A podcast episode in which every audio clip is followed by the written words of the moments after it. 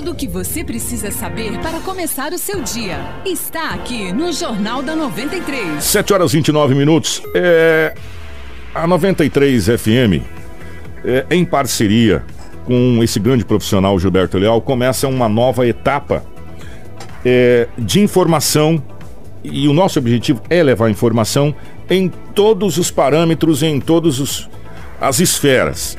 E nada melhor do que como nós estamos no norte do estado do Mato Grosso, no maior celeiro produtivo do mundo, onde nós temos aqui a cidade de Sorriso como a maior produtora de soja individual do planeta. Somando nós todos aqui, nós produzimos horrores, alimentamos aí grande parte do mundo. E por incrível que pareça, tudo isso é regido pela batuta de uma bolsa, né? E às vezes a gente não sabe, nós seres humanos convencionais que não estamos no mundo do agronegócio, não sabemos como é que isso funciona. E essa bolsa que rege essa situação, ela é nos Estados Unidos, para ser mais específico, em Chicago.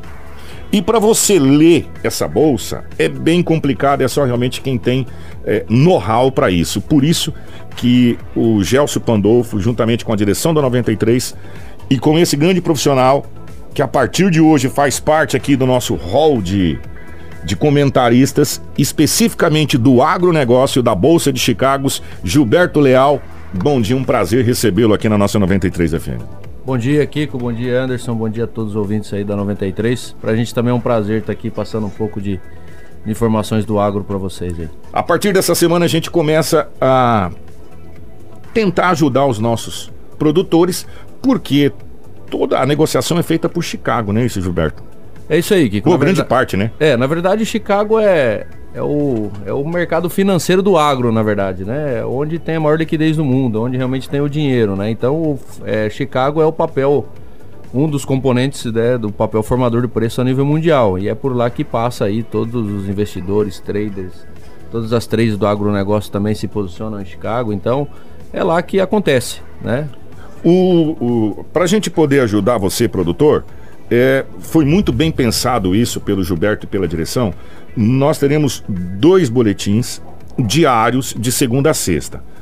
O primeiro boletim é na parte da manhã, onde o Gilberto vai fazer uma análise do que pode ou poderá acontecer nas negociações na Bolsa de Chicago naquele dia. É isso, né, Gilberto? É isso, a gente vai estar enviando diariamente, né, a parte da manhã, a parte da abertura e as movimentações com sinais de tendência, e à tarde é o fechamento e que realmente foi as movimentações do dia, né? Então de manhã a gente faz a abertura trazendo as projeções dos ativos de soja e milho e também a abertura de câmbio, né, aqui na B3, e à tarde a gente faz o fechamento com as movimentações de Chicago e também de câmbio aqui na B3. O Gilberto estava confidenciando para nós que há muito tempo...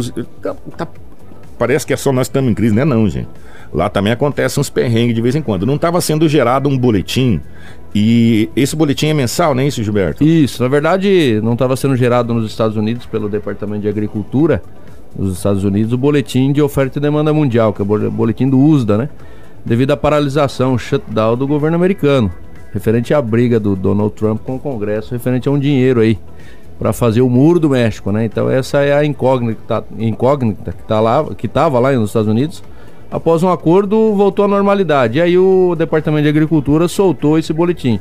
Esse boletim serve de base para as informações de oferta e demanda, que é um dos componentes formadores de preço aí a nível mundial. Mas você estava falando que esse boletim veio mais vazio do que pão sem miolo? Exatamente. Na verdade, o mercado tinha uma expectativa muito grande referente a esse boletim, porque a gente está tendo alguns problemas, principalmente na América do Sul, referente a clima, né?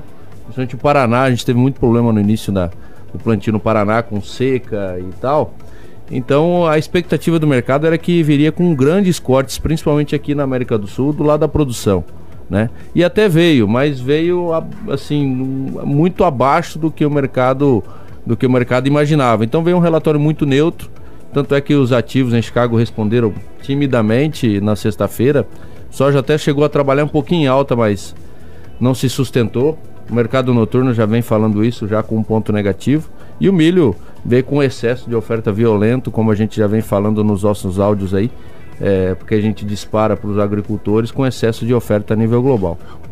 Dá para entender, já que você falou dessa questão do boletim, que isso é uma espécie, quando a gente fala em cadeia produtiva, eu acho que agora vai ficar bem claro isso. A cadeia produtiva do Brasil, ela é interligada. Por exemplo, às vezes você fala assim, não, mas o Mato Grosso vai bem, não tô nem aí. Com Santa Catarina, com uma ova. Se lá vai mal, aqui afeta aqui diretamente. Se aqui vai mal, afeta lá diretamente, não é isso? Na verdade, o Brasil afeta a nível globalmente, né? Nós estamos falando da principal commodity do mundo, que é soja, né? Então, se vai mal aqui, automaticamente vai prejudicar, vai auxiliar Chicago a subir, porque o Brasil exporta para o mundo inteiro. E um dos grandes parceiros comerciais do Brasil é a China, né? Mato Grosso exporta praticamente 50% do que ele produz de soja. Então, na verdade, o Brasil exporta e o que acontece aqui, ou acontece na Argentina, ou acontece em Chicago, especificamente no cinturão produtor dos Estados Unidos, mexe com o mundo inteiro, né? Apesar que as quebras que estavam se falando que iriam acontecer na América do Sul, infelizmente até agora a gente não está enxergando. Existe sim um potencial de quebra, mas não é tudo aquilo que o mercado imaginava. Só para a gente fechar aqui, esse ano a gente está com uma perspectiva boa de quebra de novo, de recorde na nossa região, ou deu uma segurada, manteve o patamar? Não, Mato Grosso vem bem, né, nos últimos anos. O que a gente está enxergando aí desse ano é que se mantém os níveis de produtividade. A gente escuta muito, né? Muito produtor fala, eu estou colhendo um pouco abaixo do que ano passado, outros já falam que estão colhendo bem. Então, na verdade, tem que esperar finalizar essa colheita aí e apurar realmente os números oficiais aí que vão ser divulgados por Conab e também porque os Estados Unidos usa bastante a informação da Conab para soltar também dentro do relatório do USDA, então esperar. Na verdade, existe sim uma perspectiva de quebra na safra brasileira e na safra argentina, no geral, né? Em relação ao que foi produzido ano passado. Mas o que soltou o último boletim do USDA, o Brasil deve colher aí 117 milhões de toneladas. É ainda muita coisa, né? É muita coisa para soja. É uma das safras recordes nossa aqui ainda. Esse Brasil é impressionante, né? E esse ano aqui, eu conversando com alguns agricultores, o nosso clima deu uma força bacana esse ano aqui, né? Foi bem mais tranquilo, mais dentro do que os produtores estavam esperando realmente.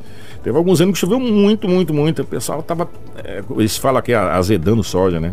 Amargando. Na verdade, o que a gente viu de diferente esse ano é que a gente não teve um excesso de chuva na colheita, né? Foi mantida. Em janeiro, um clima excepcional. Eu, sinceramente, estou aqui há 30 e poucos anos aqui, eu nunca vi um janeiro assim, né? O que preocupa um pouco é esse calor, né? Esse calor tem preocupado um pouco, muito calor, né? Mas o clima, por enquanto, tem ajudado. Sinop, aí, o município de Sinop já deve estar com 70% colhido, então é recorde também a evolução da colheita nesse ano, te deva colher muito mais cedo do que os outros anos aí. Isso fica bom pro milho, né? Bom pro milho, a janela ideal para safrinha de milho aí. Faz um convite, então, para os nossos amigos produtores, nossos amigos agricultores. A partir de amanhã já começam os boletins, né? A partir de amanhã eu queria convidar todos. A partir de amanhã a gente vai estar divulgando de manhã, né? Às 9 horas, né? Aqui, exato. Boletim de abertura, trazendo as informações do mercado noturno de Chicago. E às 17 horas a gente vai estar soltando o boletim de fechamento aí, também com as informações de câmbio. E toda sexta-feira o Gilberto tem um compromisso com você do Jornal da 93, num balanço do que foi a semana e do que poderá ser a próxima semana. Então, você pecuarista, você agricultor, você que trabalha com a Bolsa de Chicago, você que trabalha com bushels, né? Bushels. Lá em Chicago é bushels. É o saco de soja americano. Vai poder ter essa leitura mais dinâmica com o Gilberto Leal, com a linguagem que você, produtor, entende e com a linguagem que você, não produtor, também consegue entender. Obrigado, Gilberto, e seja bem-vindo ao nosso time aí. Obrigado a todos, obrigado pela oportunidade.